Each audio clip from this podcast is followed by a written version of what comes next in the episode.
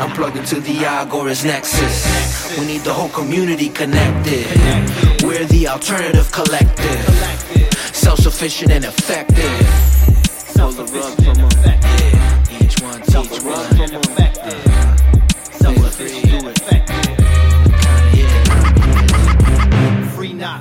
This is Brandon with the Agorist Nexus podcast. I've got all the co-hosts here for the first time um, in a long time. I think this is actually never happened before. So we've got uh, Willie, Jeremiah, Dag, uh, myself, and then we've got a great guest, which I will introduce in one sec. But um, if if you guys if you guys want to definitely check that out. Willie does an amazing job. I can't can't thank her enough um, for all her efforts there. Uh, you can sign up where it says get email updates. We'll have a link below. We'll also have a link on the uh, it's on the main website. If, if you click where it says get up get email updates and uh, yeah. And then also this this episode sponsored by Presearch, decentralized search engine. Um, get uncensored searches, privacy as you search uh, use our link so that uh, so that you know we, we get it and that Presearch knows that we're we're doing our job so that that way we get uh, we get the ability to to be sponsored again so with that said um, i want to introduce she i think she goes by volunteer is that right? Yeah, or uh, Ray for E- short. Ray? I've been Okay. going by Ray since we started the podcast. So, but you can call me E still. I'll, I've handle on uh, Keybase and Discord is volunteer Ray. no. nice I So like why don't you little- tell us a little about what you like generally do and like what got you into what you do? Okay. So I. Where, The name of her shop is the Willow's Gift. oh, okay. Sorry. Say- Sorry, say the Dave's sitting name. right me. yeah, I'm like, say the name of your shop. I don't think we said it. okay yeah so um i am ray and my the name of my shop is the willow's gift and primarily what i'm doing these days is custom pet or people portraits um really about any animal you know i, I go from picture it's very realistic style um i do a lot of herbal medicine uh, tincture making salves tea blends um, and I've been doing this for, I opened my Etsy shop maybe a little over a year ago. Um, def- definitely over a year ago. But so it's kind of new and I'm still still figuring things out, but I've been making things my whole life. I've been around art my whole life. My mom and my grandma are both artists and they owned a ceramic shop in Wisconsin when I was little and we lived above it for two years. So I was making things with clay, you know, even at a very young age. Um, and then uh, I, after high school, I went to USF and was going to do architecture for a little while. Um, and I took a lot of studio classes um, until I was trying to get into the graduate program and kind of brought back, you know, that uh, the desire for to create and make art, you know, but also kind of always being told growing up, you know, by society or whatever, oh, you're never going to make anything as an artist. I never really considered pursuing anything career wise as far as art goes. Um, and so fast forward, um, I was pretty apolitical my whole life. And then um, my husband, Dag, started kind of down the path of libertarianism and just being around him and listening every day, him tell me how much he hates the government. Constant badgerings. um, you know, it kind of started to sink in and kind of learning about it myself. And from there, it was a not a very long road to anarchy. And um, you know, consider myself an anarchist. And you know, and then I started hearing about you know agorism and you know dag started you know getting into it too and you know reading konkin and you know, sharing things with me. And it's like we realized that we were, as homesteaders, basically already living the agorist lifestyle. A lot of things that we do, you know, is considered agorism. And so I was looking for ways that I could leave my nine to five and get out of the rat race so we would have more time to produce things for ourselves and for our community. Um, and so it kind of started out with just like I would I actually kind of started out with crochet and it's become a, like a winter thing. I actually finished a blanket yesterday. and I was like, oh, winter's coming, time to pull out the crochet. All I make is blankets, though, or square things. ah, um, well, then you're in a similar boat to Lily right now. She's uh, currently using some scrap yarn to make a dress, if I understand correctly. yes, I know. I- I've been mesmerized by her crocheting this whole time. it's looking great. yeah, for anybody for curious. Yeah, so like I mean, some crochet artists are like the type where they're like they go and they buy a bunch of yarn that they never use. They say like the hobby of buying yarn is bigger than the hobby of using the yarn, and I'm not that kind of artist. Of like I have like a little box in my closet, and if it gets above a certain point of extra leftover yarn, I need to find something, anything to do with it. So I'm like, you know, these are pieces for a top, you know, and then like this is going to be the waist. And Ooh, like I'm it. trying to figure out, and it's going to like fade to blue um because I have like a blue green that's next. Um, but yeah, we'll see how it goes. My last dress was one that I followed a pattern for. This one I'm just freestyling. And that one was a pattern made for women shaped like Kim Kardashian, not like me. And I mean, I know I've hmm. grown an ass since I started the circus stuff, but I have not grown that much of an ass. I mean, that would really get in the way. The ass I have currently is starting to get in the way. So, like, I could not imagine. So there's that. On your shirt anyway. too. And and what yeah. do you crochet, uh, uh, E? Ray? Um, like I said, I, I it, that was more just to pass the time. I, I make blankets. I've made a few baby blankets for my friends that are you know popping out children, and uh, made us a few blankets. That, yeah. That's that was more just kind of like I don't know. I, that need to kind of create was coming back. Like I said, I had a nine to five, you know, which took up all my time, and we get back and have you know farm chores to do and just always just kind of doing not really doing things i wanted. So i don't know like and it's just something to do with your hands. I mean you know lily you know and it's uh, just kind of like okay i i need to make things to start doing things that i like or finding things that i like because i kind of lost a lot of my hobbies. Um, i know i've read about it in an article i shared in the nexus that um, i'm a recovering addict. So when i was really bad and in my addiction, like I didn't care about doing anything, you know, and all my hobbies kind of got shelved and I really lost who I was, you know, and so when things kind of starting, you know, getting better and really the path to anarchy and libertarianism and agorism has ultimately really been what's been able to keep me going in the right direction. And because learning that personal responsibility is such a huge thing and 12 step programs really kind of perpetuate the victim mentality, you know, saying like, oh, you're powerless, you know, and just kind of always eh, blaming it on somebody else, you know, and realizing that there wasn't going to be anybody else to come save me, you know. That's, so I had to that's find. so interesting.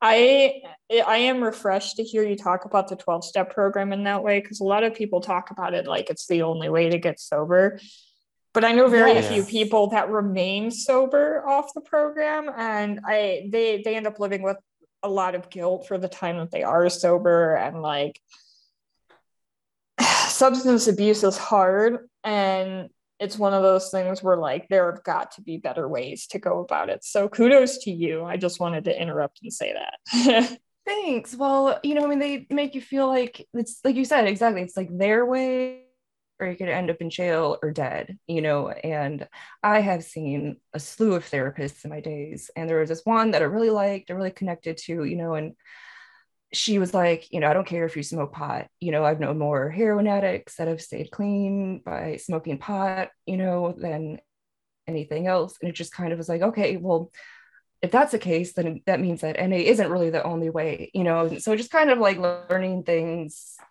to stay away from and triggers and just really being honest about that or you know as honest as I can be about that but anyway so i I don't really want to focus on that. well, it's, that's, I, don't mind talking cool about it, but um, it's a cool tangent, um, I will say. Not where I expected this to that, go. yeah. So, but that's kind of like I need to fill up my time and find hobbies to occupy my brain. And like I said, kind of at first, crochet was kind of that thing, you know, it was kind of keeping my hands busy while I could keep a movie on and, you know, occupy my mind and everything. And, and, uh, so then I started making some paracord leashes and I was kind of mm. like this point, like, what else can I make? You know? So I, uh, I've got my little fidgeting roll over here Oh, nice. Yeah, I, I, mean, I, I, I, stored it on an old chopstick. I eat everything with chopsticks, so any old chopstick that uh, absorbed too much flavor, uh, or you know is bending or something, those uh those get turned into like spools and shit for things like that. Awesome. Go ahead. Yeah, I've had some people request some like rifle slings, and I might pick that up again once I free up some more time. But again, at this point, I was kind of just kind of figuring out what I like to do and everything. We're also starting to chickens at this time with an idea to dehydrate the chicken feet, which allowed us to use more of the bird and was a sellable item. And also at this time, we were starting to go to the farmers market. So it's really Good. kind of a lot of things happening all at once, you know. And so we're just kind of like, okay, what can we bring? And like the dog treats, crazy. Um, the that's the dehydrated chicken feet by the way. Yeah, what did I say? Yeah, no, just the dehydrated chicken feet, but oh. they're dog treats. Oh, we, we don't eat the dehydrated chicken feet. we sell them for dog treats. Actually, well, quite you know, successfully. It's one of like if, our best sellers. Yeah, if, if, if you get um, chicken like cool feet, you can item, use so. those. If you get chicken feet, you can use those in bone broth. They're very good for that. Oh, oh yeah, yeah mm-hmm. we definitely. But I mean, the amount that we were getting, we had, we get a lot of feet. and because you can use chicken backs for the bone broth too, mm-hmm. and other bone scraps for that. So we'll throw a couple feet in, you know, to get that good collagen stuff. But we excess. Um, and like I said, they were really popular. So you know, so like I said, it was kind of like a lot of things happening, a lot of wheels turning, a lot of moving parts. lots ins, lots of outs. yeah. And um, and I don't know, I at my job, I was on my break one day and I was like, I don't know, uh, I started drawing one of my dogs and I did a pet portrait. Got some nice, nice paper, you know, some nice pencils. And it was kind of slow at first, you know, kind of get in the habit, that kind of um, what do you call it? Motivation or mm-hmm. yeah the learning curve. No the learning curve just yeah. you know making yourself put the time into doing it. It you know is kind of like oh and it was kind of like a long process but it came out really good. Then did one of our other dog and it came out really good and we started sharing them on facebook. And like i was i was really surprised by the reactions that i was getting um, I will say, as an addict, I definitely have struggled with, you know, self-esteem issues and, oh, you know, coping and everything. And so I definitely think I, I, I critique my stuff, you know, way too much. So it was, it was pleasant to see people were liking what I was putting out there. Yeah, you yeah, know, for the past two episode, that. we've gotten like into that subject. So if y'all want to check out the Lily and Cat episodes, then feel free to do that. Um, slight interruption here in regards to the pet portraits. She's done one of my dogs. She just, you know, it was kind of a volunteer thing. She asked me for a photo and was like, "Hey, I just want to essentially build a portfolio." And like, it looks exactly like my dog. I, was floored. and Very okay, so good. I need to redo it, and I'm still gonna send you one. I will but I was so I did not I wasn't happy with it. But I, I that was kind of the beginning, you know. And like I said, I was kind of like learning to accept it, I guess. And anyway, it ended up getting ruined. So. I also have I have that cat that cactus painting that you did. It's not in this room, but I definitely have it on my wall in my bedroom. So. I actually didn't make that. I was somewhere and they were going to throw it away. And oh, okay. You, so I salvaged it and sent it to Why you. Why would they throw it away? I love that thing. It was very, very cute. Thank you for that. It was. Oh, you're welcome. You know, um, I think it's uh, it, it's funny, like you mentioned, like um, I have a big issue with like judging my own work. You know, a lot as well. It's like when you create something, it's like you know everything about it you know you know all the flaws and to you like they might stand out but like regular people don't notice you know? Um, even just like when i just working like when i you know did like window tint and like vehicle graphics like when it got easier was when i stopped fretting about the little stuff when i realized that a lot of people didn't notice all the little you know you're just so familiar with the project by the end of it and you know just just so personally that it's so easy to to just stress about anything you create. And i think that learning to learning to be more comfortable you know what i mean with your work or getting over that you know however you do it is just i think it's, just, just such a relief yeah. exposure to mm-hmm. it and even well, well it's like... not even just that. I think it's part of being an artist because like i've been doing the crochet thing for like years now. I've had made hundreds of projects for customers but still every time i finish a project and i take the photos and I send it to the person that I made it for, I'm on edge until they tell me that they love it. And then even yeah. still, mm-hmm. like when I send it to them and they get it, I'm like, are they gonna hate it when it gets there? And then yeah. when they don't and it doesn't fall apart, then I start to chill out about it. But like it still happens with every project. And I think it's I think to an extent, like it's it's kind of responsible you know like don't pick your pick your stuff so hard that you can't sell it but like it's also good to have that anxiety so that way it makes you work harder to ensure what you do put out is as good as it can get you know mm-hmm. yeah yeah keep that quality up for sure you know exactly. and, and, you know it, shows you're passionate about it too that, that, you're you know you're that you're that into it you know and that's why like like for her doing like like the pet portraits i think is really amazing because you know we're animal lovers but i mean she's definitely a big dog lover so being able to do the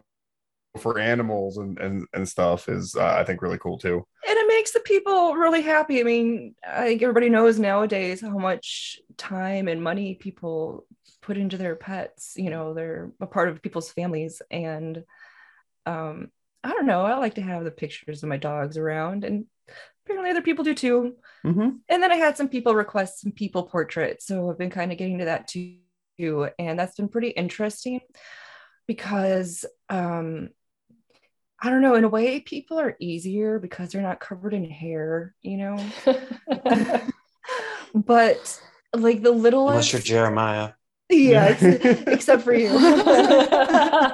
yeah, you know, I'm I'm just sort of letting Most... it grow everywhere. I've I've got like all hair colors at this point, and um, like there are some blonde ones that are crawling up like they're like an inch from my eyes, and I've got like rug on my chest and fucking little patches growing on my back, Let's pretty see. much everywhere. yeah. The hmm. audience wants to know. our re- our resident caveman. I don't think they do want to know. Eh. well, you know, I've got to have hair everywhere. It's it's it's my role model. It's my role model. yeah. Anyway, go ahead. Anyway, most people aren't covered in hairs, but because you see people every day, you know, or longer, you know, people more than dogs. I think that the like the littlest thing wrong really does really throw off the portrait, you know.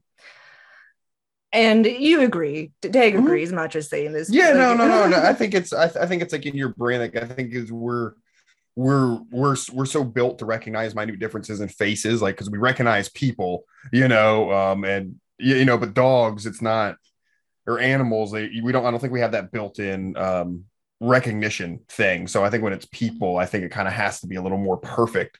Um, whereas a dog, I think you might have a little more room for, you know, again, it's covered in hair. Like, well, this is cool. Like, I posted one, and somebody's like, "Oh, you know, my child really is really getting into art. You know, like, do you have any pointers for them?"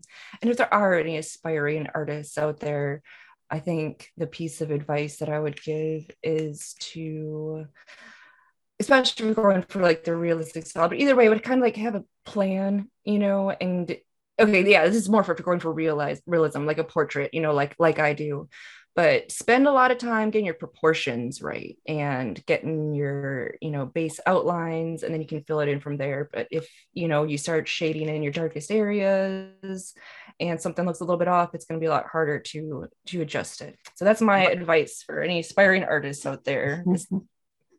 I might have to what, what, I might have to ask you for pointers because mm-hmm. like I, I'm sure you saw the painting where I did the mushroom with like my little yeah. world, and I did the renegade turned out all right. And I'm thinking of painting him, but my cats, my cats look a little. I mean, I'm looking at the painting now. It's like off in the distance here, and they just they look ridiculous. So I might have to hit you up for some pointers because I want to point, paint portraits of all of them, but I'm just not convinced in my abilities. Well, well I guess I will say that's the way I go about it. But I mean, there are all kinds of artists out there who see things, you know, the way I don't see them. You know, a lot of like impressionism kind of arts or you know more modern things. Like they're like, okay, this is a flower and it's like a box and some other like random shit, you know. But it's like, okay, well, that's how they see it. You, you can't say they're wrong you know, but like I don't see it like that. So I'm sure that person maybe didn't necessarily have a thorough plan when they started their, you know, whatever they, they do. But like I said, for what I do, but I don't think there's there really aren't any rules when it comes to art. So don't I, don't listen to me actually. I took art classes um and one of the things that that the teacher like this was in high school area one of the things that the teacher said that is if you can draw hands you can draw pretty much anything because the issue is the like fine details, getting the creases right, the shading, etc. If you can draw convincing hands, you've got the rest of it basically down. I cannot. Well, like the, the lights and darks and shadows, you know, like think a lot of times you see kind of mediocre art and it maybe seems like there are two afraid to make the darks as dark as they're supposed to be, you know, or the lights as light as they're supposed to be, get that depth yep. something, you know, that contrast. And even if colors, just the color contrast makes it interesting. But um, here, here's a funny story too. So I was taking a, a fabrication class at USF and um, it was the, the theme for the semester was monsters. And we had to of art in about um, like some kind of monster. So I made this lock out of about 500 razor blades, and it was kind of about like the dangerous secrets that we keep, you know. Mm. And it was it was fucking cool. And I go in, and my stoner art teacher, of course he was, had like laid out on the table uh, like a machete, a golf club, a sledgehammer, like you know all these baseball bat, all these things. And he's like, you either need to smash your piece or you need to make a, another one exactly like it. And it was just kind of saying that it's more about the process than the piece and you know you're making art for everybody and maybe you know to not get too like attached to it. I'm sure there were some lessons there but i was really pissed about it. And ended up smashing it. Oh but i ended up making another one years later mm-hmm. actually. He should try glass blowing because like the crazy thing about glass blowing is like imagine spending eight hours on a painting and then like a cold like chill comes in or even just like you look at it wrong and it falls off the piece and shatters to the floor and those those hours are gone you know like yeah. that's that's wild about glass blowing is you could be almost done and it could explode or you could finish it and you could put it in the in the kiln for annealing and then open up the kiln and it could be fucking exploded and for the purpose of uh, our audience what's annealing annealing is like a process to like glass blowing you you um specifically on a torch for example you use the torch to manipulate the glass and then once you do that if you want it to cool without cracks especially borosilicate which is what pipes are made out of um, and borosilicate's just like the type of glass like drinking glasses are made out of soda lime it's mm-hmm. more resistant to um, being worked in terms of like you have longer time to work on it but it can't you can't put a lighter to you know a, a, glass without it cracking whereas borosilicate you can hit it again and again with a lighter without it breaking. But it's more finicky when it cools. So like if you don't have a, a kiln basically it's just a small like box kiln. They have doors that you lift up to put your piece in after you blow it. It's gonna crack like it, it's gonna crack and it's not gonna be it's not going to stand up because it needs to be at like a temp of like 1800 you or 1800 degrees Fahrenheit and then it needs to slowly be kicked down from that and if it doesn't like it gets it gets real fucked real fast. So that's what mm-hmm. the annealing process is is literally like holding it at that temperature for the whole piece to get to that temperature and then just slowly bringing it down.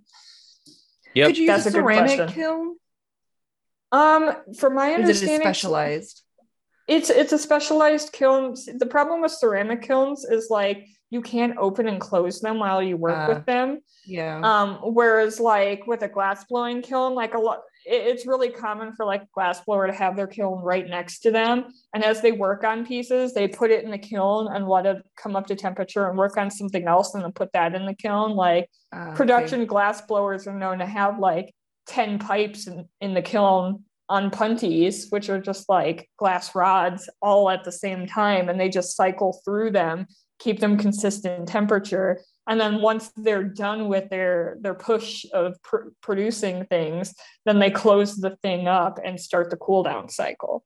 But like yeah that's the thing about glass is like if it's too cold like and you'll like glass blowers will you know the worst sound that you can hear when you're working on a piece actively is tink Mm-hmm. because you know that's the beginning of the end. it's the start of the damage of the crystal structure. Yeah, and like part of like the skill involved in glass blowing, most people don't know this until they actually try blowing glass, is like the mark of a good glass blower is actually in their ability to what they call chase cracks and fix problems. It's very common for cracks to form while you're working. And if you hit it with too much oxidized heat, which is like really pressurized heat, it'll it'll shatter and explode in front of your face. But if you hit it with the right kind of flame for the right color of glass because every color of glass needs something different. There's something called boiling glass. You can boil glass and fuck it up in that way fill it with bubbles. But like you fill you fill the glass with that sort of heat when it cracks the right kind of heat and you'll watch the crack just disappear. And it'll be stronger than it ever was. But like it's that which is how tempering works basically right mm-hmm. It's it's part of it. Like you don't have to have cl- cracked glass to make it strong but it's one of those things where like if you are working on a piece and let's say that the flame hits a part that's not really that hot and you're you know you want to fix it there are ways to adjust the flame to heal that crack and then continue working without it fucking exploding. And that's like the the learning curve for new people and their learning is like how do i make this thing without it exploding and it's worse with marbles like the thicker the glass the harder this process is and this is something i've been curious about when you put in like the colored metal powder uh, to to give it like an interesting sheen. Do you do that like during the annealment process, or is that like no? It's that's vaporizing. That's what's crazy is that's called silver fuming. You literally like and that's a that's a process too you heat up a you heat up a glass rod right and then you have this like hunk of silver on your bench and you have to heat it up get it molten but not too molten because if it's too molten it it won't hold the silver. And if it's too cold it won't hold the silver. So it has to be a perfect temperature. And then you have to like get the flame to a right oxygen content because if it's too oxygen rich it'll just burn the silver away and vaporize it. So you kind it's like you know it vaporizes in a in a fume. That's why they call it fuming. Onto the glass and you also have to have the glass the right temperature because if it's not it'll just burn off. And it's like it's this weird magic but it's literally you're burning silver or gold to produce these color that's how the color changing pipes happen. It's just yep and I've done quite a bit of that. I like that quite a bit, but it's also extremely difficult. And like the yeah. trick is to like layer more clear on top of what you fumed before it burns off to capture those designs. And and of course, like you know, uh, if if you fuck that up, then you've not only fucked that up like you would normally, but you've also fucked up the glass because it's now got the wrong mineral mix. Yeah, hey, I'm gonna steal this thing. recording and put it on the Let's Make Some Shit podcast and call it. we have you on. This is so cool. you know I mean, I would totally come on again. Your mm-hmm. guys' podcast was fun, but it's been a long time since I've talked about glass blowing because I haven't really been able to afford to do it. But I am like super close to being back on the torch, and when I do, I have I have silver waiting for me and glass too, technically. But like I have a friend who um, used to blow glass. He doesn't anymore, but I had gotten Dag a, a, a bowl how long ago? Mm. Like 13 yeah. years ago. Yeah, and it is like solid as fuck. And it's like so gnarly too. It's like the coolest piece that I've ever seen. But uh it's an expensive hobby that's the number one reason that glass blowers quit. It's it's not that they don't enjoy it. It's that's an expensive hobby. Like gas is expensive, glass is expensive, the torches, especially like, gas. Yeah, like the kilns. The kilns are like fucking two thousand dollars for a decent one. You can build your own, and I've done that, but like it's really hard to like kneel and step down a, pro- uh, a project manually by like literally turning a knob down every hour. oh yeah. My mom has a ceramic kiln. When she gets it set back up, I was considering maybe making some clay art. You can you can melt bottles. I've seen people like make cool tr- uh, cheese trays by getting wine bottles and putting them in ceramic kilns and just blasting that shit until they warp and just sink oh, yeah. in on themselves. Yeah, I've seen that, like cheese trays or serving it's, trays. It's a good way to reuse wine bottles for people that like to drink wine a lot, like my boyfriend's family. I've been saving wine bottles for a little bit now. We've accumulated a couple to make um the drinking glasses. You ever seen yeah. that where you soak a you know yarn or something in lighter fluid and um, set it on fire? That is not necessarily. I've done that. It's not. It's not so precise. I recommend getting a wine bottle cutter. Okay. Um, yeah, those tend to be more precise. I've, I, have i have screwed around with that a little bit, but they sell them on Amazon. They're not expensive, but it's basically a a thing that you twist around it and it scores it and mm-hmm. you get it wet at some point. And it's kind of the same process but it, it's more precise. You have less jagged edges. I used to do stained glass for a little bit and that is something that i did really love to do and would also maybe consider once i get more free time you know maybe getting into again. Why don't you talk um, about that? the stained yeah, glass? super cool yeah, because I want to okay. do that. I got the stuff, but I don't know how. yeah, I mean, there really isn't a lot of equipment that you need. It's really more space for storage of the sheets of glass, you know, I mean, that eventually breaks down. But I mean, you basically draw your template, you know, and um, use the one of those things. I imagine like you're cutting, it's like a, a wheel, you know, and you you know take each piece piece that you need like a template of each piece and you lay the glass over it and score it and then you use these pliers to break it. And um, then the other piece of equipment that you need is like a crystal grinder and it's like a small little box with just like a spinning wheel kind of like like a router kind of thing with crystal. And you use that just to smooth the edges. You cover them in this like uh tinfoil kind of looks like it's some tape and you wrap that along the edges so the solder has something to stick to. So you got all your pieces and you lay them out in your image and they assuming you did it correctly they should all you know join and then you just solder them together. Oh okay. I always thought that it was like a lead sort of alloy that they poured between them uh, is that is that was that ever the way it was done or was I just incorrect um, well, whatever the this is okay. This was years ago, but I, am not sure what the, the, the tape is that you, it's made out of. But it is some kind of metal that the solder ah, will gotcha. stick to. But it's like a like, like um, it's sticky on one side and it folds over just maybe like a sixteenth of an inch on the glass, so the solder will you know join the pieces. Have something fully. to bite bite onto. Yeah, yeah. So I mean, there's not much to it um besides maybe like the grinder and the soldering kit and some pliers and one of the scorers. Yeah, Henza, um, my friend Henza got me.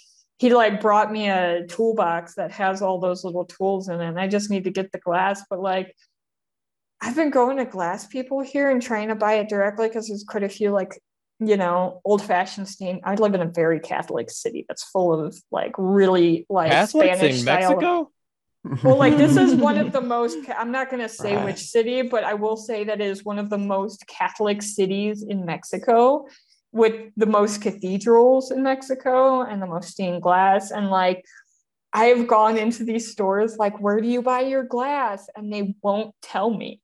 oh, and it's big expensive. underground stained it's glass. Ex- cults. Yeah, or... and it's expensive. It's expensive online, so I just haven't bought any yet. But like, yeah, really that, that's the thing. That, yeah, there was yeah, a in a city city near us. I don't know if it still exists, but there was a stained glass supply store that I went into, and it was really cool because yeah, just all the really unique, you know, sheets of glass that I don't know there were various sizes, you know, one by one or two by two feet or whatever.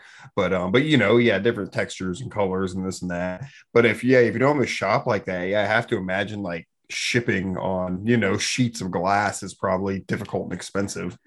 So yeah, that's tough. part of that's part so of the problem. Think... Go ahead. Oh, I was gonna say, like in or with the stained glass and um like I don't know, the problem now is I don't have been better about it, but like there's so many things that I'd like to do, you know, and I've been better at actually seeing my projects through, but there's still like in the back of my head, you know, like, oh, if I put all this money into buying the supplies to do the stained glass or to blow glass or some of these other projects, like, am I gonna like it, you know? And so that's kind of, I don't know, this might be a good segue um, into some of the things that we've been having going around the homestead yeah. and um, for sure is I, I so our podcast is called the Let's Make Some Shit podcast. And I do that with my homie, Resonance.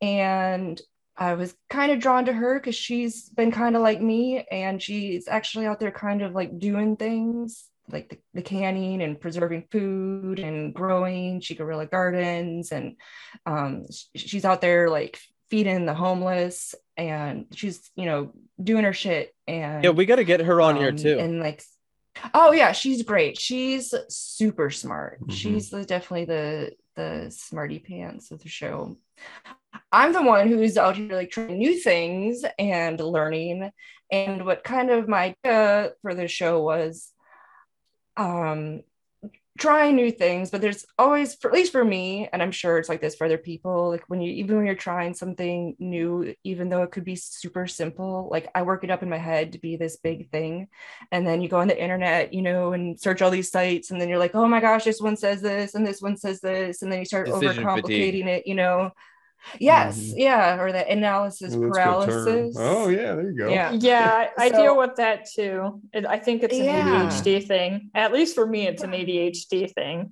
I talk myself just, out of things. right, I just know I'm not the only one. You know, so like I've been working on kind of like getting over this anxiety and just trying new things, and like I feel like we each have more or less experience in some of the topics that we talk about, but neither of us, I would call us experts in any of the things that we talk about. But because we are doing them and these things are fresh, we try to kind of encourage people to do these things for themselves, why they might want to do these things for themselves, some problems that we encountered while they're still fresh in our minds, and what people can do to avoid these problems. Um, and and we can come back to that if you want to but one of the things um, that i've been doing is the herbal medicine making um, and that's making herbal tinctures and medicated salves and balms and tea blends and working with plants. And this is something that i have definitely um, fell in love with always kind of like growing things as a child. You know, I had a garden with my dad in Wisconsin in the summers, and to be able to have this land, and when we had a garden going, you know, and then coronavirus hit, and I was listening to an episode of a podcast, and they talked about the importance of knowing the plants in your backyard, and recommended a book called The Herbal Medicine Maker's Handbook by James Green. And like I just dove right into it. And some of it was like maybe a little bit woo woo hippie for me. But I was all about it. Like I immediately kind of went nuts. Like, okay, I need to grow all these plants or you know accumulate all these plants that i can't grow and i don't know just kind of like went nuts and it was I don't know, like a little overwhelming at first, but after like, realizing they're not going to learn about every plant in the world, you know, in two weeks or months or years or my lifetime, even, you know, it you start slowly accumulating this knowledge, um, and uh, and I'll ever be done learning. I don't think anybody is. I think that anytime anybody thinks they know it all, that they'll never probably learn anything new ever again, you know. And um yeah. Yeah, and then they joined the government. Because clearly yep. they know they know best. They know better than than everyone else, you know. They should be the regulators yeah so we started seeing articles after the virus you know saying like oh beware of herbal medicine you know you know your path it's it's it's funny when you put it like that though because i um one of the things i like about like even having like the homestead is like that because i like to do projects and explore new things it's it's something that will never be completed you know no matter i can live to be 200 years you know old and it would never be done or you know up to my liking right? Because we're always improving it always gives you something to work on so it's hard to get bored with it yeah. you know? Yeah you know and and but you know you talk about books i recommend constantly to people eh, well when the subject comes up which it comes up like way too rarely but like when this subject comes up i bring up animal vegetable miracle by barbara kingsolver and there's a great quote from it um, about like the society that they've made. And it's when we traded homemaking for careers, we were implicitly promised economic independence and worldly influence. But a devil of a bargain it has turned out to be in terms of daily life. We gave up, gave up the aroma of warm bread rising, the measured pace of nurturing routines, the creative task of molding our family's taste and zest for life. We received in exchange the minivan and the Lunchable. Nice. That's good. I really like that book. It's fucking great, and it's also it's it's it borders on cynical in some areas like that. So it, it appeals to my sort of this is a conspiracy um mentality, and it's all about like there's like be the kind of person who takes supplements and then don't um like pay enough attention to what you eat that you're like paying it, like that kind of attention. And like just living with that level of intention. My mother is the one who got me to read this book and i you know i've, I've been recommending it for like seven years now. Yeah anyway go ahead. Interesting. No that sounds interesting. Where was i you were talking about uh, this book that you read about uh, uh like i can't remember the title oh, yeah. Was, so yeah herbal medicine making. So yeah, so um I'll, I'll, come back to that too. But the point of why I guess I brought all of this up was that um trying all these like different projects and learning how to do them all cheaply you know before it kind of like test them all out kind of before you jump head first and devote like all of your time and energy into one project you know and realize it's not something that makes you happy you know but then also learning all these things and why we try to encourage people to do all these things. Maybe you might not have to make your own um, potash you know every month but being able to know how to do that to make your own soap you know is some handy knowledge to have in your pocket you know um, but so with the herbal medicine making i offer a lot of my tinctures on my etsy shop. Um, and i have a lot of stuff that i make that i haven't necessarily listed on there. Um, but it has allowed me to kind of interact with customers. They'll come with questions you know and i've been able to make recommendations or special blends based on their health you know mm-hmm. care or naturopathic whoever you know that's helping them you know make special blends. And i've been getting just so much good feedback. And i don't know it just feels really good to be able to help people like find using natural alternatives to pharmaceutical drugs. Feedback exchange, a thing you don't get from mega corporations. yeah. yeah exactly. What's your best selling thing? Like what what's helping people the most? What's what are the effects like? Curious about um, that. So I get I've been getting a lot of people checking out recently the milk thistle seed tincture, um, and that is a good liver cleanser. I get a lot of people checking out the hawthorn berry tincture that is a um, strengthens your cardiovascular system and is uh, great for your heart. And I guess Lord knows all these people these last few years, maybe looking for all the help they can get too. in that area. So hawthorn berries, what you want to look for um the heavy metal detox oh yeah so i made a heavy metal detox blend that has been like i sold out of that whole first batch almost immediately and i have another one going and that one's basically all sold when it's ready but that's uh, a blend mm-hmm. of cilantro and japanese chlorella so the cilantro binds to all the heavy metals and the chlorella helps you expel it um, or eliminate it through your urine.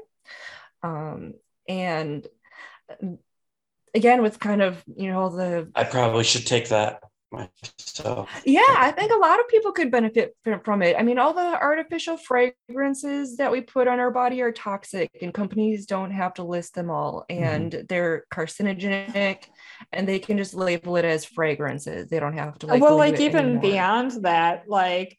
I've posted about this a little on my Facebook, but like two years ago, I made the mistake of getting a copper IUD and I got copper poisoning from that motherfucker. Like I was, it really fucked up my whole system, and it took me like a year to fully like finally get the guts to remove it. Because not only is like getting it in scary, the idea of getting it taken out is just as scary. Because like I have seen people have them removed and not been able to get them removed without surgery.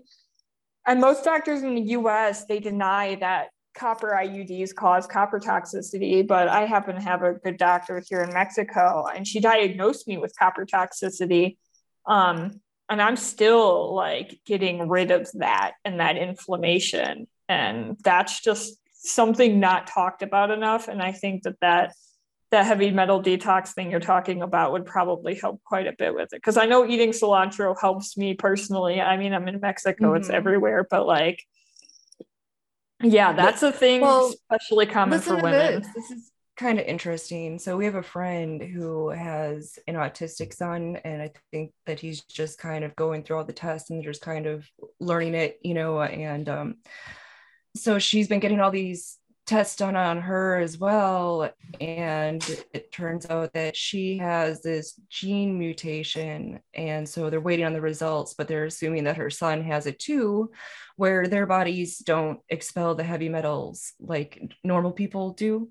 And so there's this buildup, and, you know, they aren't necessarily saying that that's a link to his autism. I guess they've been pretty vague and unhelpful about it. You know, so she's been doing all these tests and research on her own and everything. But um, I think, you know, there's yeah. just so many people that think that could need, need a little help getting them out too.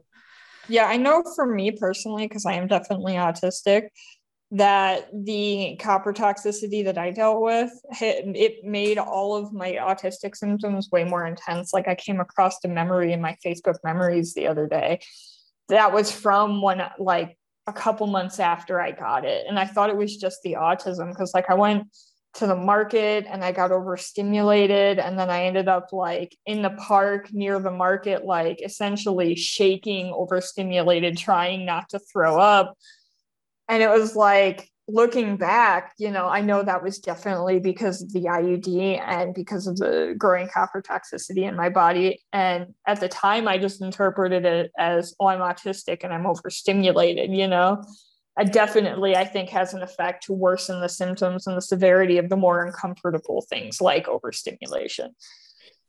Exactly. Yeah, it's definitely, I wouldn't say, you know, like the cause of that, but, you know, if definitely one thing contributing to symptoms that people are having exactly like you said you know so yeah that's been a really popular one. Um, the turmeric's a really popular one. Um, turmeric is a pretty well known anti-inflammatory. Um, i sell it with the uh, black pepper in it too because the black pepper taken with the turmeric helps the cur- your body um, absorb the curcumin Mm, I ashwagandha is one that's one of my favorites, and I was just because, about to ask. Go ahead. Yep. that was one of the first like even before i kind of started getting into herbalism my mom had given me a bottle of some ashwagandha capsules you know and i was like oh thanks mom you know and threw them in a drawer and then um i don't know if i ever finished saying this you know with the whole corona thing started you know definitely got me mm. more interested in looking for natural ways just to improve my health and boost my immune system and just be ready for you know whatever was going to come. Um but so I, I started working with herbs that would help me and um, then you know learning about them as i go through them. And um, ashwagandha was definitely one of the first ones. And i went back and started taking those capsules until i could make my own tincture you know and it's one that takes a couple weeks to notice a difference um, but it helps your body to balance like stress and balance your body whichever way that it's out of whack. It's called an adaptogen. Um, lion's mane is adaptogen. Um, I think ginseng. Um, I was there's gonna, a lot of herbs that are adaptogens. I was gonna ask about that specifically because I was wondering if you had a competitor to uh to fucking uh alpha brain slash super male vitality uh from like joe rogan and alex jones respectively. And um because first off there's this way too expensive for what you get. It's like a tiny amount of everything and you could do much better on amazon. And then second off um like yeah the the the ingredients are super simple like if you wanted to make a competitor to that you could just like you know, a little bit of ashwagandha, a little bit of zinc, a little bit of ginseng, and a little bit of um of fucking B vitamins to help it absorb. Um, and then like all of those things are good for androgen production, which means that it would boost male vitality, but it would also support anarchists and not like either you know a mainstream sort of uh liberal like Joe Rogan or um you know the extreme like right Alex Jones, it would boost an anarchist. And then second, you could okay. potentially make an even better blend than they have. Well, let me say starting off that you bring up a good point.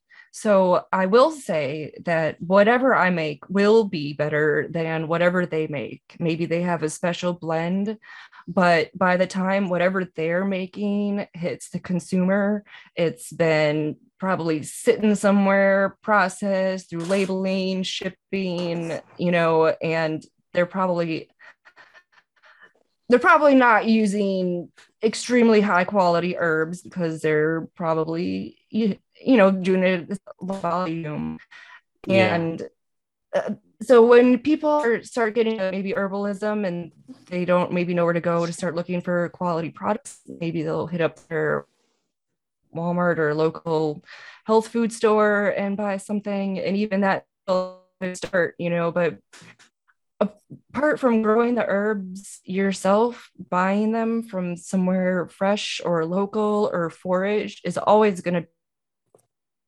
better quality product in the end. Um, I had a lady tell me um, my dandelion, dandelion root tincture know, buys all like I don't even list it anymore. She's been buying it in bulk for me. She that she went without mine for a little while and had to go back to a commercial and she said that she noticed a difference um, and she only wants to buy mine i had another person with a heavy metal detox blend say that they've tried other kinds of heavy metal detox tinctures and that mine was the only one that they actually noticed um, results. He actually said he's getting like hair testing done. Um, because I try to use either if I if I can't grow it myself or the volume you know, that I need working on scaling up and growing the things that do grow well here. Um, being so hot here, some things are kind of difficult, you know, but I've been working on um, networking with other agorists and working on doing trades and trying to find agorist source for um, as much as the stuff that I can. Homey Resonance, I do the podcast with, distills her own moonshine. And so. And it's small batch. It is. Yeah, exactly. It's small batch. I mean, sometimes I'm straining off a just finished tincture from the bottle, you know, to send off. So it, literally just finished and sent away you know and a properly kept tincture like if you get one they should last forever. Um you know the alcohol if it's at the um right ratio should preserve it. And um you know you just want to keep them in the direct sunlight and kind of keep them in cool places. And uh, just to make sure I say this, uh, go to agristakerseeds.com for all your seeds uh, needs um, and use code Nexus to get 20% off, and 20% of your purchase, uh, apart from that, will go to the Nexus itself. Yeah, we also, check them we out. Also, we also have a Willow's gift code. I forget the specific code, but it gets 10% off. And I think it's Nexus 10. I think it's Nexus mistaken. 10 too. But I just wasn't yeah, sure on that. But easy. I know we have a it's in the coupon book. And if you want yes. the coupon book, sign up for the newsletter because it goes out with the with the newsletter every week. Um but yeah, that's that's how to I was I, I've been interested in trying ashwagandha um because I've heard about its useful effects, but I haven't. The reason I haven't is like I'm not convinced that what I'm going to find here sitting on a shelf in a random spot in Mexico is going to have any yeah. effect at all, you know? I took um we will. I took I but just not ashwagandha and He Wu, I think it's called, to like build up testosterone. Yeah. And it uh I wanted to like go into the woods with a loincloth and like eat out a deer's heart, you know, stab a deer with a knife and eat eat out its heart. and uh um like that's how like I don't know. So if you guys do take like ashw- ashwagandha and some other stuff to build up your testosterone, just know that like that um that you know just know your emotions and uh stuff like that because I I, I kind of felt like I was oh that's my dog barking sorry I kind of felt like um I don't know it just uh I felt more of like a I don't want to say aggressive because I'm never aggressive, but like I don't know. Uh, I don't know how to describe the feeling. Virile. yeah. virile. That's good. Virile. Yeah. Hungry. Like the wolf.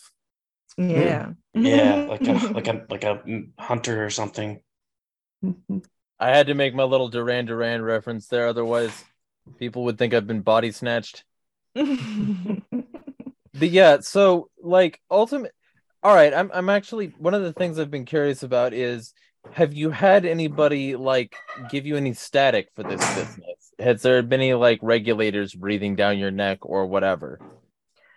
No, and I it is something that I looked in.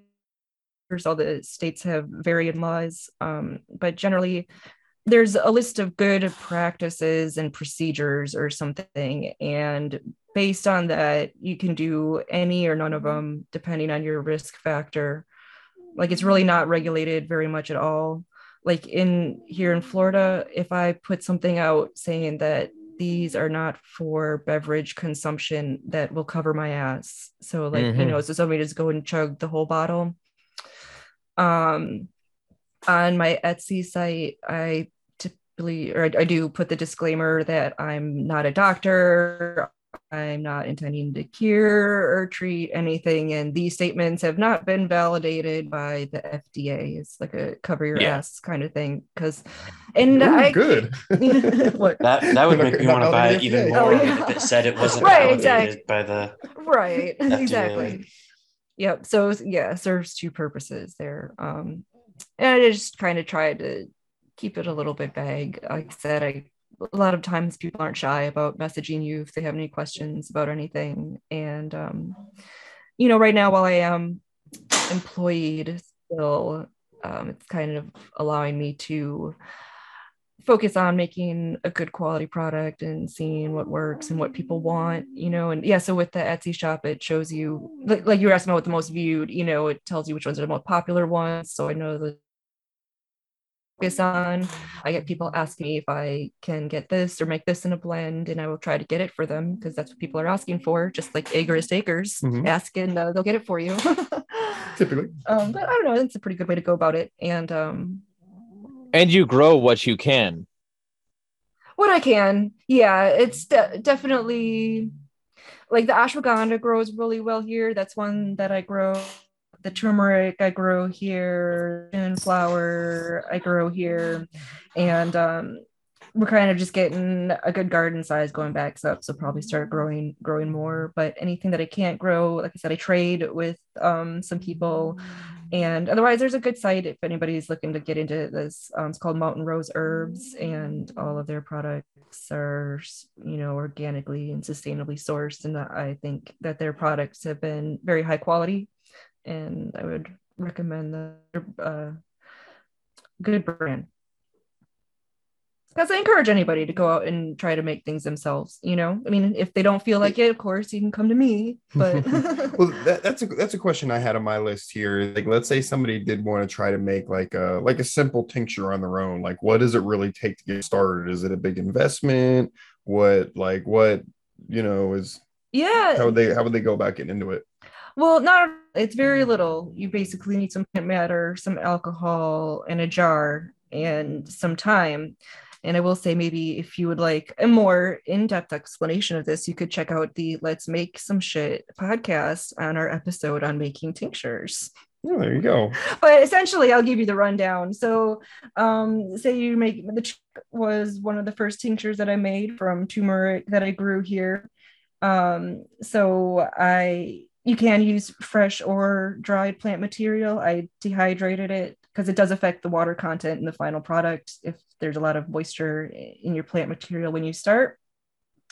So you're basically putting that in a jar and you cover it with your menstruum, which is your alcohol. Um, and so a lot of times I use 100 proof, so that's 50% alcohol, alcohol and 50% water. It's a good mix because that will get out the medicinal properties that are alcohol soluble and the ones that are water soluble for uh, you know more full spectrum plant extract.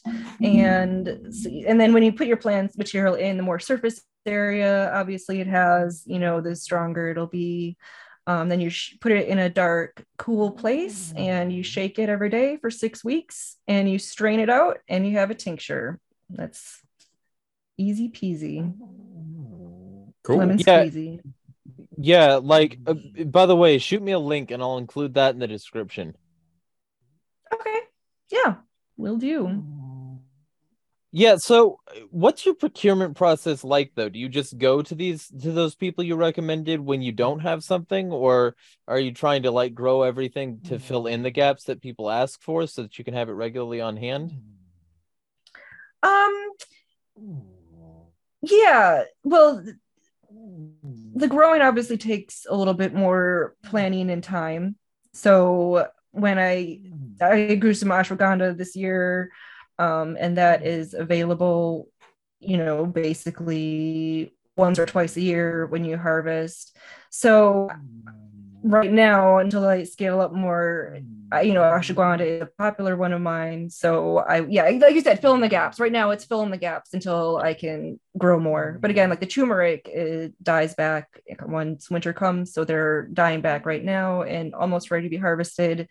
Um, and I've been multiplying those every year too. So it's kind of, you know, it's a lot of work, um, but scaling yeah. up. It's one of those but, things yeah, where you talk to people at like a conference or whatever, and they say it's rewarding. It is. it really is because I mean, there's a bit of time put into it, you know, but it's something that I enjoy, and um, like I said, I feel like it not only improves my life by learning more about it, because you know, like I said, I kind of did it uh, originally for us and focusing on herbs that would help me, you know, like the ashwagandha and the lion's mane mushroom.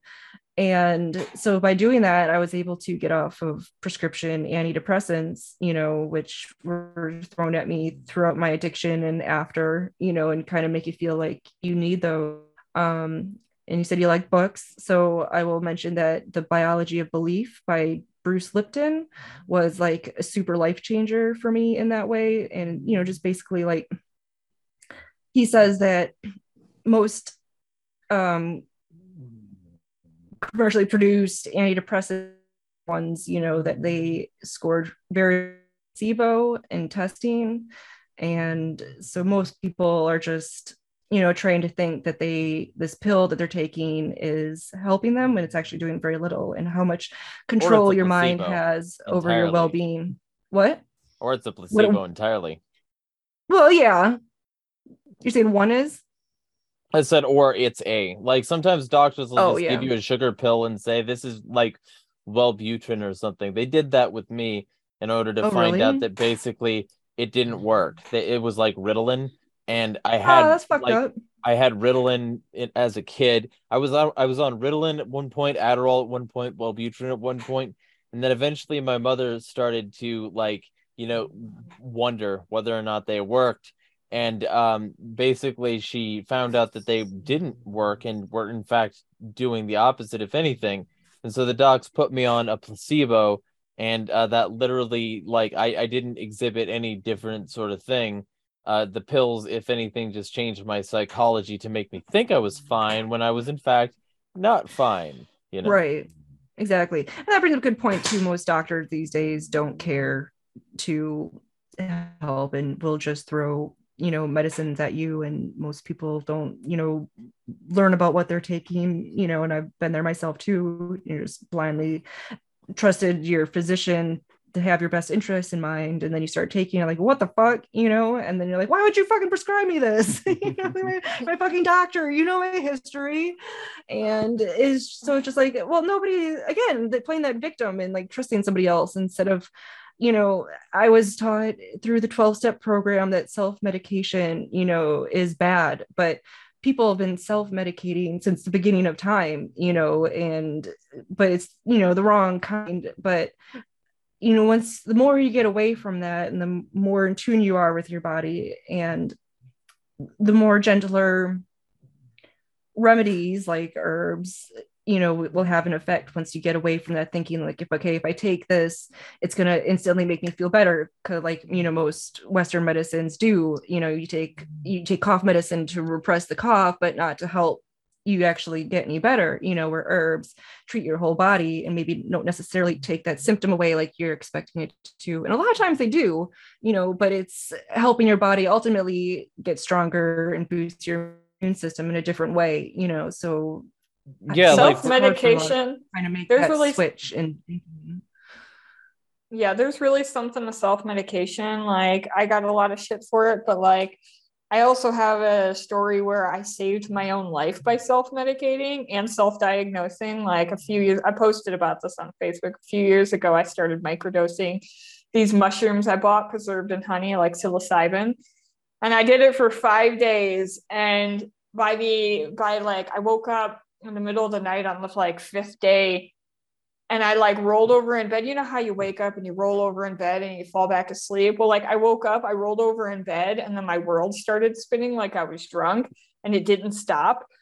And it, I was scared. Like I woke up and I went to the bathroom and the whole bathroom was spinning and I was experiencing these really intense neurological symptoms finally i decided to go to the hospital and like the whole day before i wasn't feeling right so i was self-medicating with char- um, activated charcoal probably took like mm-hmm. 20 capsules of activated charcoal that day and on the way to the hospital it dawns on me i was like i told my boyfriend because i couldn't have done it I, I was in the car trying not to throw up and i was like google botulism and he's like, what? And I'm like, Google botulism, tell me the symptoms. And I had every single symptom of it. And I go into the, like okay, what's wrong with you? And I'm like, I'm pretty sure I, I remember botulism. this now. Yeah. And he was like, yeah. And he was like, he like pretty much asks me how he thinks I got it. And I tell him, and then he asks my symptoms. And then he's like, yeah, you probably have botulism. Thank, for, thank God for Mexican doctors who actually listen to their patients. Yeah. And he gave me this antidote, and the antidote was awful like two shots to the ass, and it was like searing pain throughout my body. But literally, as soon as searing pain was gone, I felt almost normal, just stomach discomfort. And one of the things he's prescribed me was activated charcoal to take after the fact was activated charcoal. And i told him like look i was taking activated charcoal all day yesterday because i didn't feel good. And he was like you you know you might have saved yourself because of that. Like that's probably why you didn't feel these effects until you were sleeping and your dose wore off basically. Yeah. So like for anybody listening, get your have some right here within hands reach at all times. I, I don't I don't like when I go on mm-hmm. vacation or leave my house for like a day, I don't leave home without it just in case if I have the slightest stomach upset, I will take it. Because the nice thing about it is even if there's nothing wrong and you're just like having an anxiety stomach ache or something like that, mm-hmm. it will help and it won't hurt.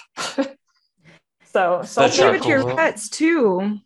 I do. I give it to my dog. Something yeah when my dog gets in the onions because like i don't know what it is but if he gets in he if he gets access at all even if in the trash to cooked onions he fucking goes bananas for them even though they're toxic to dogs. And he'll get diarrhea and then i'll force feed him charcoal and then he's fine you know? Our little puppy you... likes to get into the um, adult items and he ate like a half of a tin of pain salve, which is like loaded with THC, and he ate about half of it. And there's been a few times that we almost had to give him some charcoal, but oh, yeah, also, it's, also for, for everyone out there, both garlic and onions are androgen boosters. So if you want your super male vitality without supporting Alex Jones, then you can just eat more onions and garlic. That's a way to self medicate. Also, uh, saw palmetto yeah. is supposed to be um good for aphrodisiac. How did, yeah. how did you get botulism, uh, Willie? Okay, did you, so did like, you get through like food? That's how people usually I, do it. How I got it was um so like I bought these mushrooms preserved in honey from this hippie suppose supposedly grew them himself and my what what I I think happened is he didn't dry them all the way before he can he jarred them up and like honey naturally has the botulism toxin within it and if the moisture content is too high then it flourishes and he fucking stored this for a few months in his house in, in baby food canister which he probably didn't even wash well enough and it was like it was one of those things where like I think it was just a perfect storm of like dumb hippie and like the fresh I did get my money back for it. I wasn't trying to, but like it, it was an argument at first because I like messaged him and I wasn't even trying to get the money back. I was like just just watch out if you have more from this batch, get rid of them and don't take because the doctor told me like if I had just tried to trip, I would have died. I microdosed it. You know, I was taking like like a eighth of a teaspoon of this like ground up mushroom in honey for five days straight and by the fifth day like i felt like i was dying and um it took me like months to recover um when I contacted him, he was like, he first told me it was like probably not botulism. I was like, no, it definitely was. The antidote worked. It wouldn't have worked if it wasn't botulism. And he's like, well, you probably got it from drinking an old Coca Cola. I'm like, try again, man. I was like, try again, man. I haven't had Coca Cola in three years. And he's like, yeah, it was canned food. I was like, haven't had canned food in two years. Try again. The only thing that I've had recently that was canned and not fresh is these mushrooms.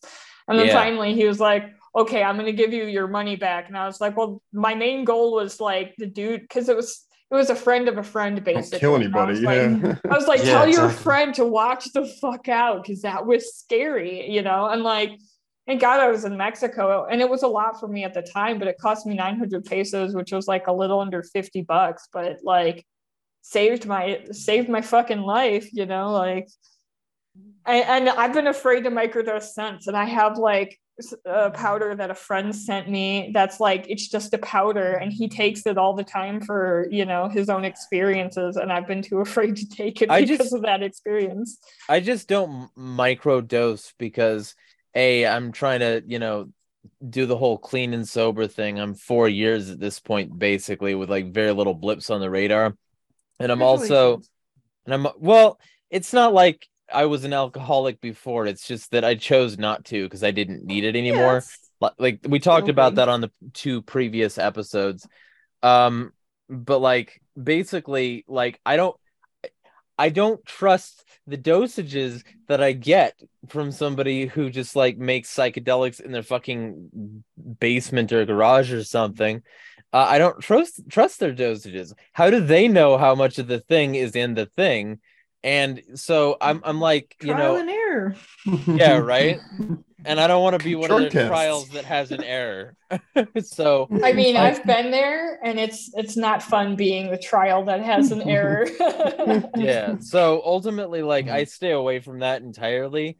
Um, you know, and and it's like it's one of those instances where the government fucks people in multiple ways because first off they make the environment where people want to do drugs to begin with and then the second thing is that pe- because of the environment that yeah. they create around drugs and the black market and all that it's a bunch of crime a bunch of people who may have like less of your interests at heart and uh, less like regulability and less like liability protection from like bad dosages and all that sort of thing culminating in an environment where you know drug users are treated like shit and also where people mm-hmm. who like even just want to use them therapeutically like for like micro dosing and shit those people are given the shaft too because the system was designed this way and it was designed to yeah. to like throw people out in that way and there's something there's something really like that makes a lot of sense because like renting a part of their property, but I was living with my boyfriend's family at the time, and his like super snooty older brother happened to be in town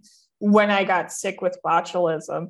And like I'm in my like little house that I'm renting, recovering, you know, pretty terrified of doing anything psychedelic ever again.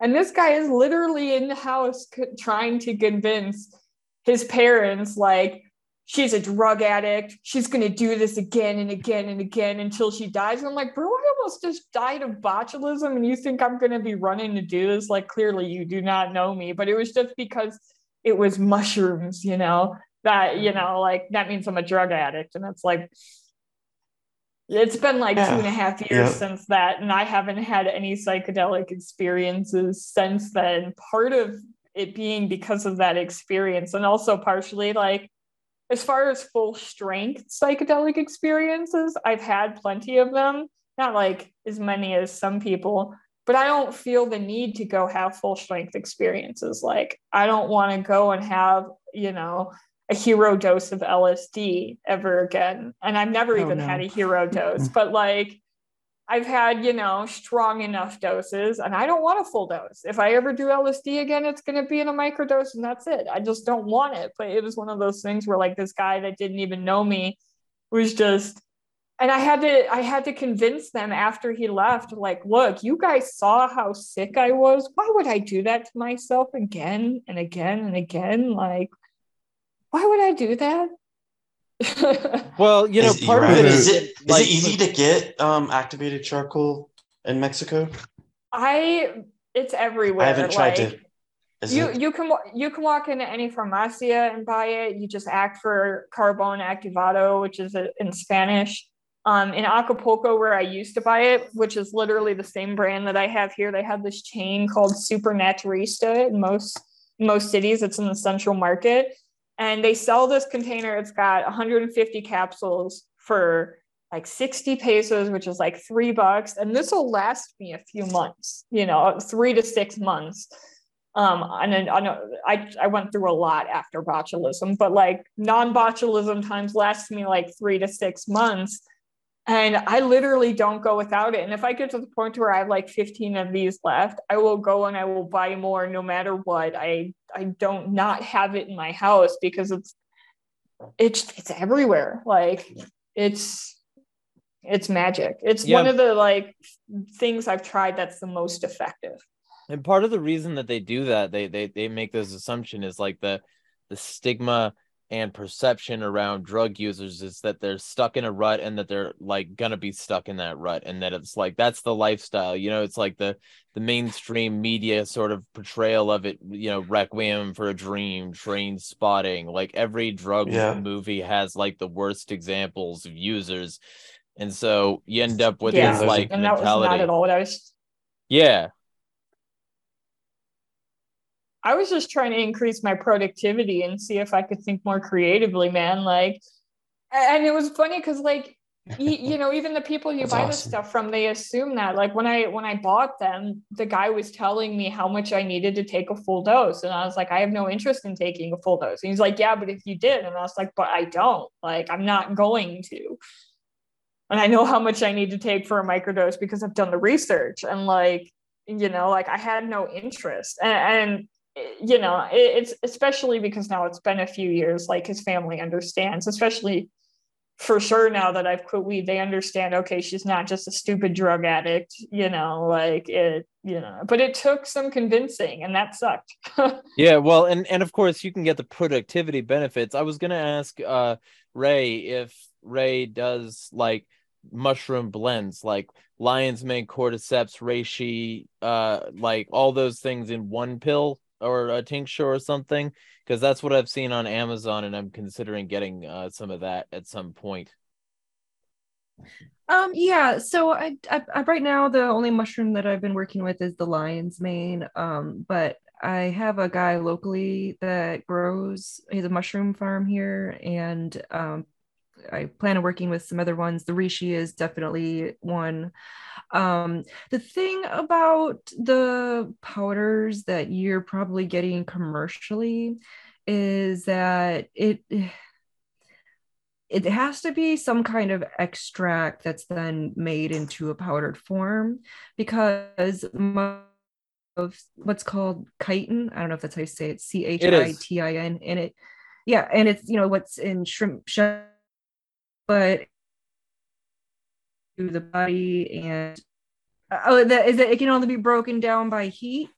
So for like the tinctures that i make you have to do a dual extraction um, where you like boil it for a while and you tincture the material afterwards to get compounds all can be destroyed by the the so you're those out and then you blend it together at the end.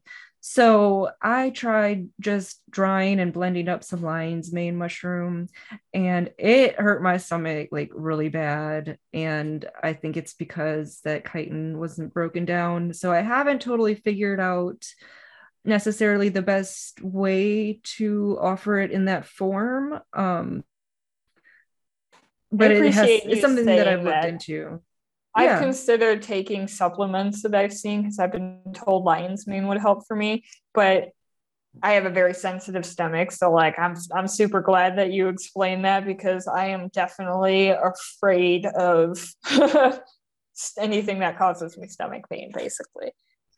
Yeah, I mean, there's like a lot of things too. Like we just one of our last episodes we did was with uh, this lady that makes silver true colloidal silver and and I didn't realize this but apparently most colloidal silver on the market is in ionic solution.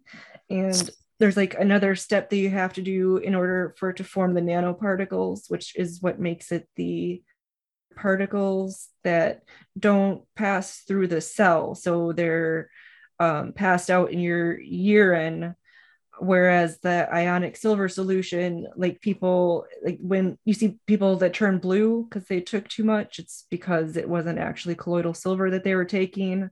So like there's a lot of misinformation about that but you know like a lot of that information i feel like is really suppressed these days you know by social media but also by the internet. Like you really have to search pretty deep to find like a good site I have found that then talking to other herbalists um, has been more helpful um, because of that misinformation.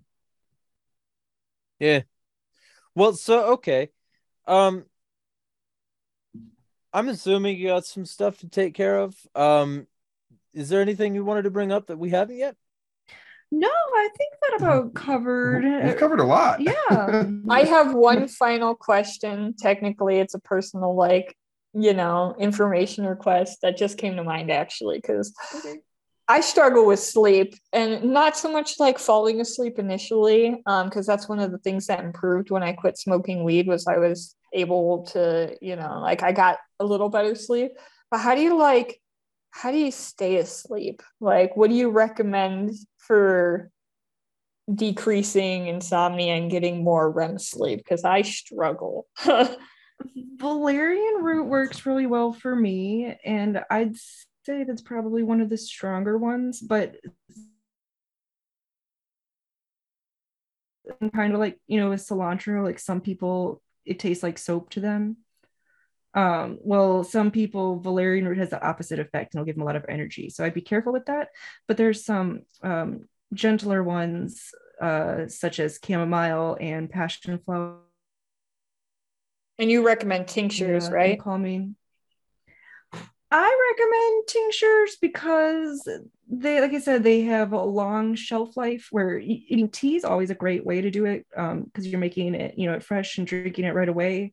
But the longer fresh herbs, you know, less potent they become over time. So I feel like tinctures, or you can also, so a glycerite is a tincture that's made with vegetable glycerin and alcohol, and it um alcohol usually is pretty is a little bit stronger for pulling out the properties but glycerin works just as well some people are sensitive to alcohol like children or alcoholics that's always an option too did he answer your question yeah so glycerin yeah that's super helpful yeah. thank you yeah, um, you're welcome i i personally like I, this isn't sponsored by them i have like a bag of this when I know I need to really get some good quality sleep. It's chamomile mm-hmm, yeah. and lemon myrtle. Yep. Okay. It uh, it's a, it binds to your GABA receptors, so it's good for that. Um, Sounds good. All right, so it, the uh, the general projects you do, you do the Let's Make Some Shit podcast, you do the Willow's Gift, Dag is going to start putting out some videos on the homestead for uh for Odysee for Agorist Nexus. Um, is there anything you want to plug? I think that about covers it. If anybody wants to follow me on Twitter, I am at e underscore agorist, and um, you can follow our podcast at let some shh. And I can vouch cool. for the podcast. I've been a guest on it and it was a lot of fun. It was one of the more fun times I've had being interviewed. Um, yeah, that one was really awesome. It's uh, yeah. still our most listened to one. and our numbers have well, been increasing. So it's good. Like I said, we've been getting a lot of good feedback from people. So yeah, it's really cool. I really like the um, you know, the idea of, you know, teaching general skills and even on a basic level, just mm-hmm. helping people get started. You know, like we were talking about earlier, it's so easy to get because because I, I have a problem with doing this where you know I want to do something and I'll just I'll I just can't read enough about it. I'm too scared to actually start. And the solution is you just and that's how you learn. You know, so helping people you know sort of take that first couple steps, I think is um I think be really really important and really um and resonance yeah. is really awesome uh, she's been oh and you too lily i mean you were a big inspiration to me when i first started all of the portraits and developing some of my side hustles um, you were definitely a big inspiration there and then um, my co-host resonance has been a huge inspiration to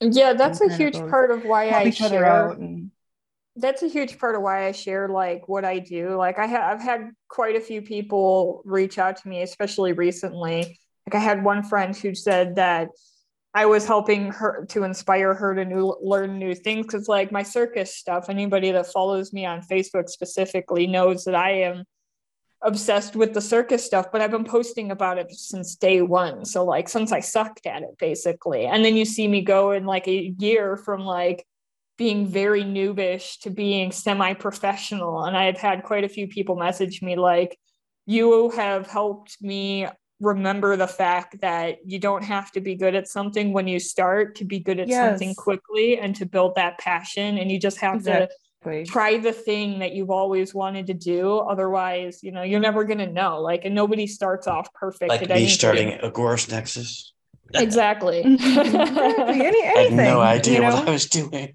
yeah.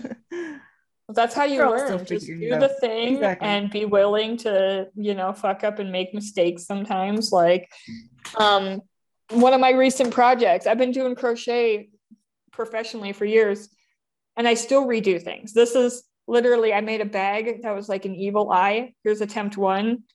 Here's attempt 2. here's attempt three and attempt four is now with the person who bought it you know don't be afraid to redo stuff to make it exactly. better because that's how you learn. Yep.